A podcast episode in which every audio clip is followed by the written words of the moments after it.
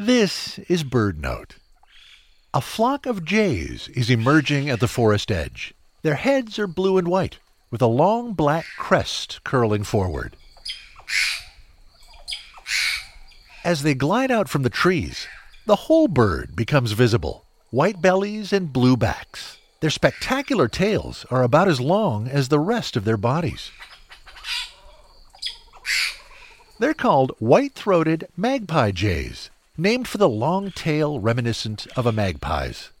Found in much of Central America, white-throated magpie-jay flocks are family groups led by a dominant female. They include a mate and several female offspring that bring food to the primary female and her young. It's an example of cooperative breeding, when birds other than the parents help out to raise young.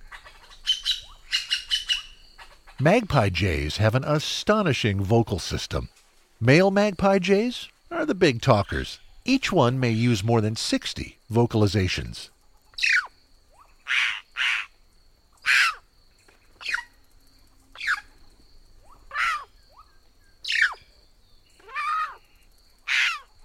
Nearly 50 species of jays are found around the world, each distinctive, each with its own complex society. For BirdNote, I'm Michael Stein.